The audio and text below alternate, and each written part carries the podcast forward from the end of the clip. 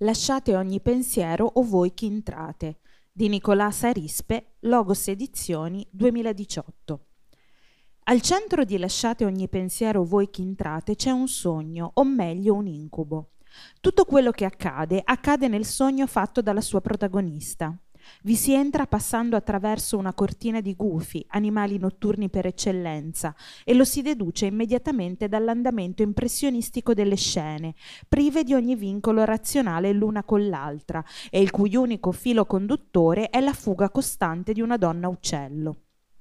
Il meccanismo è sempre lo stesso e riprende lo schema classico di introduzione, svolgimento, conclusione.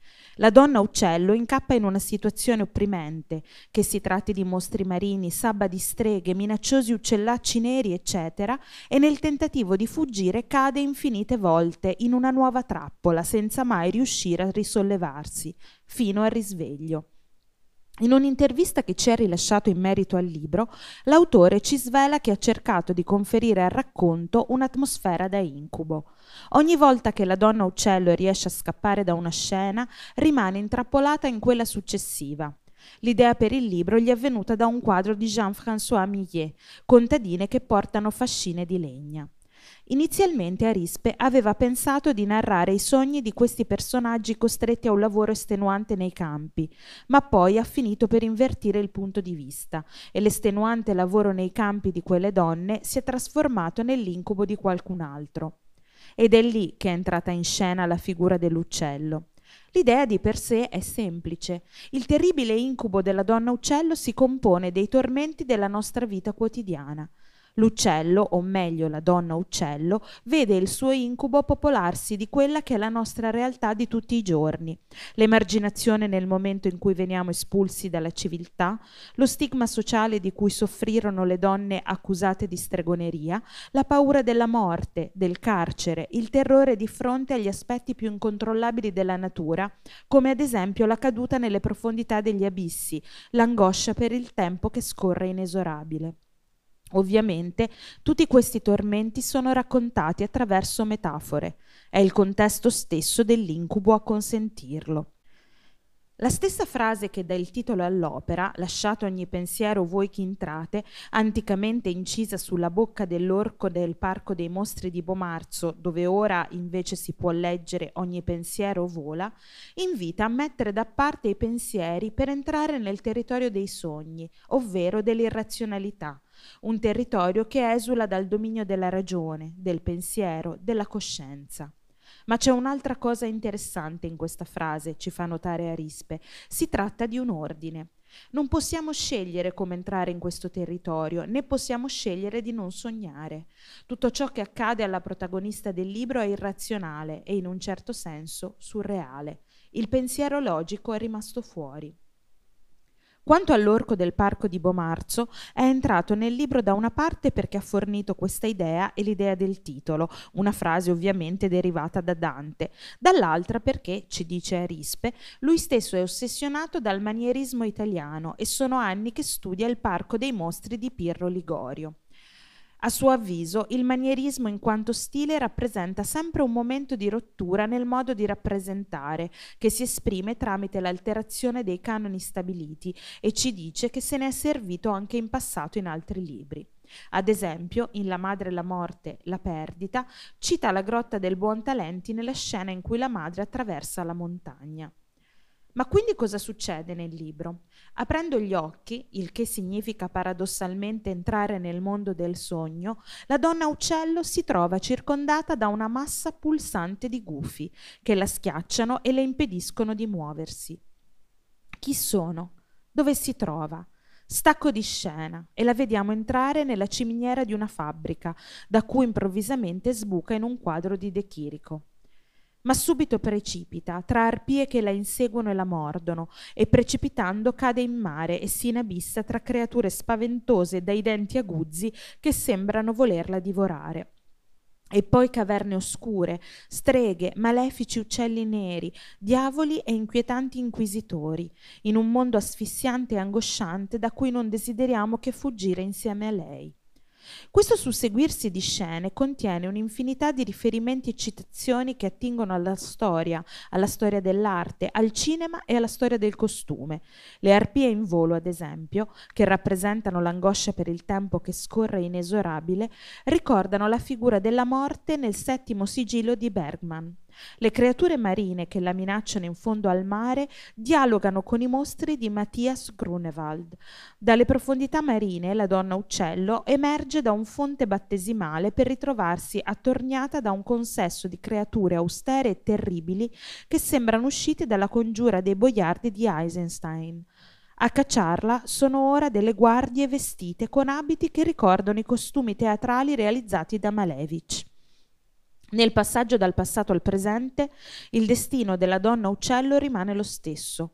Sbuca quindi dalla bocca dell'orco del parco dei mostri di Bomarzo, ma solo per finire tra le grinfie di un sabba di streghe, rappresentate secondo le modalità tipiche dei trattati medievali contro la stregoneria. E da ultimo la scena centrale dell'opera, quella in cui la donna uccello viene sfruttata come contadina nei campi. Nicolás Arispe ci conferma che le citazioni non seguono un ordine cronologico né logico. Da un po' di tempo a questa parte si è avvicinato alle idee di Georges Didier Huberman, secondo il quale trovarsi davanti a un'immagine significa trovarsi davanti al tempo. A suo avviso le immagini salvate nella memoria e nell'inconscio collettivo ritornano ciclicamente nelle varie epoche e culture, a seconda dei bisogni delle società.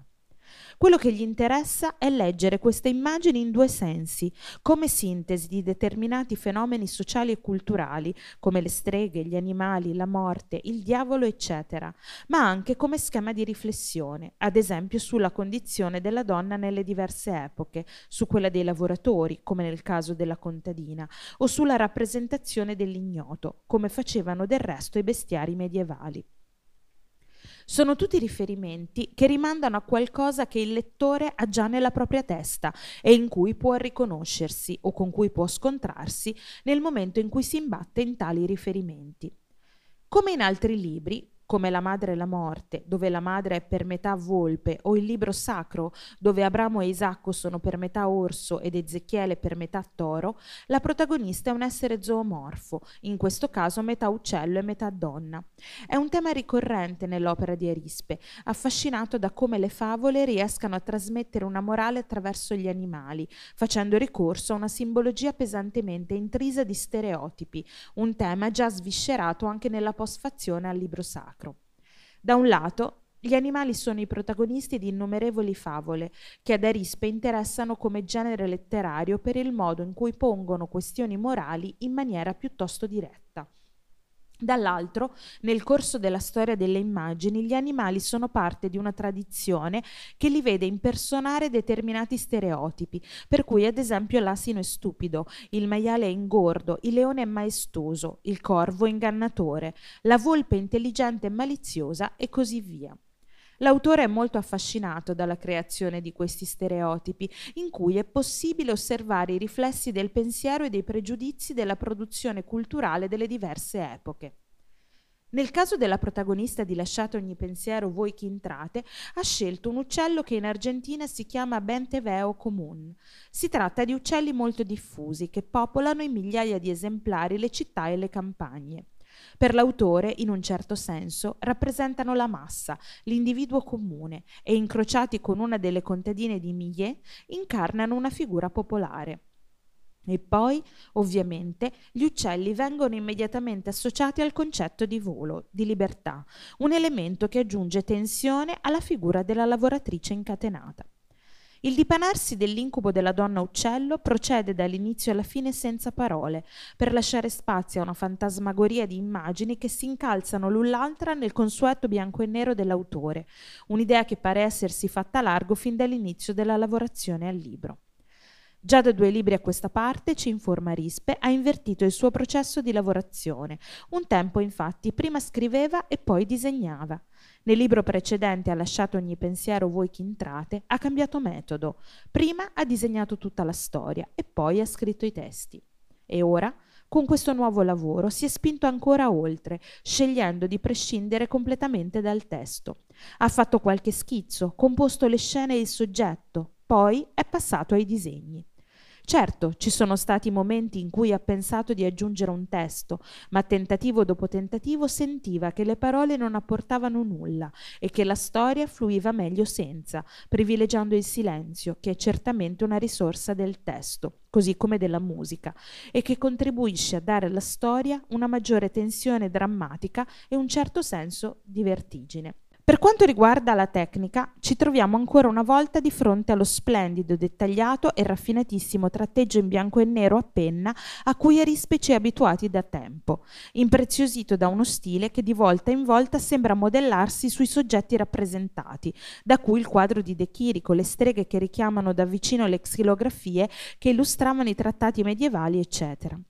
La tecnica usata è molto semplice e fa uso di soli tre strumenti, un portamina con grafite dura, una gomma per cancellare e una penna. Il supporto è sempre lo stesso, fogli Fabriano ruvidi.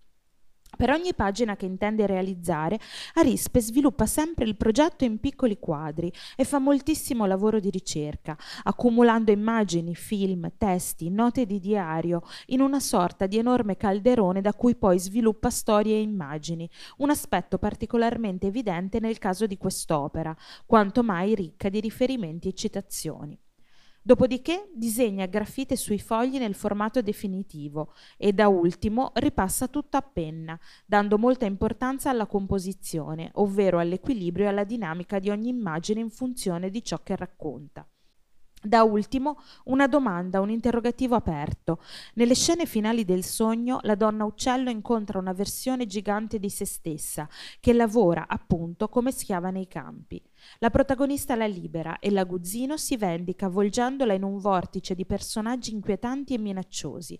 Nelle tavole successive l'uccello, che non indossa più abiti da donna, si risveglia nel proprio nido. Resta però un dubbio. Chi ha vinto? L'oppressore o la ribelle donna uccello? È difficile dirsi, è una domanda aperta che resta a discrezione di ogni lettore. Il sogno era quello dell'uccello che svegliandosi si libera perché esce dall'incubo, ma ricordiamoci che il suo incubo è in realtà composto da ciò che di terribile popola la nostra realtà, la nostra storia e la nostra vita di tutti i giorni. In questo caso noi riusciamo a vincere contro ciò che ci opprime durante la veglia? O forse, al contrario di ciò che accade all'uccello, ci riusciamo a volte in sogno? Focus di Valentina Vignoli.